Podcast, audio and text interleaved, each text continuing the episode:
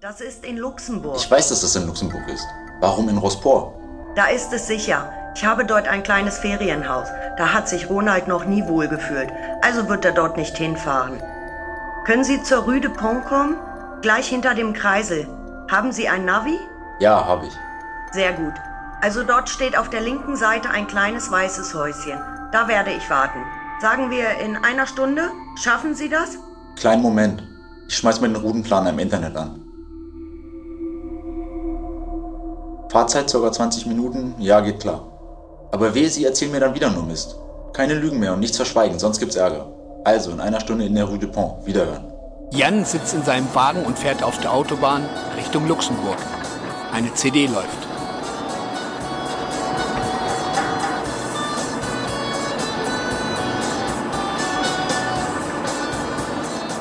Was ist das nur für ein Auftrag, Mann, oh Mann? Hoffentlich kommt die Van der Burg jetzt mal mit der Wahrheit raus. Äh, bin ja mal gespannt, was sie noch so raushaut an Kohle. Ordentlich draufzahlen muss er auf jeden Fall.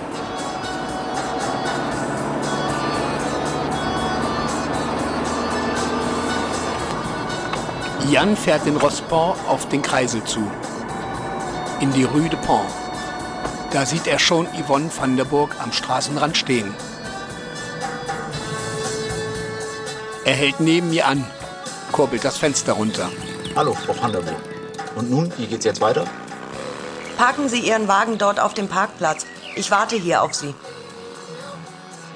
Jan Hendrickson parkt seinen Wagen ab und geht zu Yvonne van der Burg.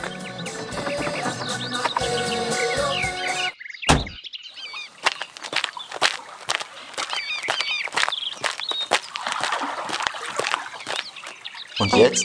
Sie sehen ja wirklich schlimm aus. Man hat Sie ja ganz schön zugerichtet. Ach, was Sie nicht sagen. Ich hatte mir gedacht, wir mieten uns ein Boot, damit wir ungestört sind und uns niemand abhören kann. Ich glaube, ich muss Ihnen so einiges erklären, Herr Hendrickson. Nicht abhören? Um was geht's denn hier tatsächlich? Dann erzählen Sie mir mal alles und vor allen Dingen die Wahrheit. Und wir werden uns noch über mein Honorar unterhalten. Das Honorar, das wir ausgehandelt haben, war für einen ganz normalen Observationsjob. Aber nicht für sowas. Vor allen Dingen, wenn ich hören muss, nicht abhören. Da gehen bei mir aber alle roten Lampen an. Ansonsten war's das hier. Klaro? Lassen Sie uns erst einmal ein Boot mieten und dann sprechen wir über alles. Okay. Die beiden gehen zum Bootsverleih ganz in der Nähe. Frau van der Burg mietet ein Motorboot. Sie bittet Jan Hendrickson, das Boot zu steuern, damit es nicht auffällt. Nachdem sie sich ein Stück vom Ufer entfernt haben, So, Frau van der Burg. Jetzt mal raus mit der Sprache. Es kann nicht sein, dass man mir aufs Maul haut für eine Überwachung. Das hat nichts mit Fremdgehen zu tun, das steht schon mal fest. Also, um was geht's hier wirklich? Ich höre. Sie haben recht. Es geht nicht ums Fremdgehen. Ich bin Wissenschaftlerin in der Gen- und Virenforschung. Ich wollte das KfD-Virus erforschen und da es noch kein Gegenmittel gibt, tja, ich wollte eins herstellen. Aber das ist doch gut, oder nicht? Ja, natürlich. Das wäre eine Sensation und es würde Menschen retten. Und warum sollte ich Ihren Mann observieren? Was hat der damit zu tun? Ich habe ein Virus geschaffen, der das KfD-Virus zerstören sollte. Das habe ich natürlich ausgiebig an Labortieren getestet. Ich verstehe immer noch nicht den Zusammenhang. Was hat Ihr Mann mit dem Virus zu tun? Arbeitet er auch in Ihrem Labor? Nein, er arbeitet nicht in meinem Labor. Dummerweise habe ich meinen Mann Ronald als Versuchskaninchen benutzt. Was haben Sie? Sie haben Ihren Mann als Versuchskaninchen benutzt? Sind Sie noch ganz sauber? Ja, ich weiß, dass das nicht ganz richtig war. Nicht ganz richtig. Sie sollten Politikerin werden, Katastrophen kleinlabern. Da können Sie aber locker mithalten. das habe ich auch noch nie gehört. Ja, ich weiß, dass ich großen Mist gebaut habe. Anfangs lief das ja auch gut.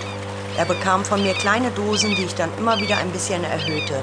Das gehörte zur Testreihe, die Dosen immer wieder etwas zu erhöhen. Ja, okay. Aber Nach einiger Zeit stellte ich eine Veränderung bei den Blutuntersuchungen fest. Und ich wollte den Test abbrechen. Ronald aber wollte, dass ich weitermachte. wie, wie sah denn die erste Testreihe aus? Naja, erst habe ich meinem Mann Ronald das KfD-Virus gespritzt. Dann habe ich nach zwei Tagen mit meinem Gegenmittel, also dem Virus, den ich hergestellt habe, angefangen, ihn zu behandeln. Nach circa einer Woche fingen die Veränderungen an. Wie sahen die Veränderungen aus? Die ersten Veränderungen habe ich, wie schon erwähnt, im Blut festgestellt. Ah, und was haben Sie noch an Veränderungen festgestellt? Sein Wesen veränderte sich. Ronald wurde immer aggressiver, bekam Pusteln auf der Haut. So eine Art.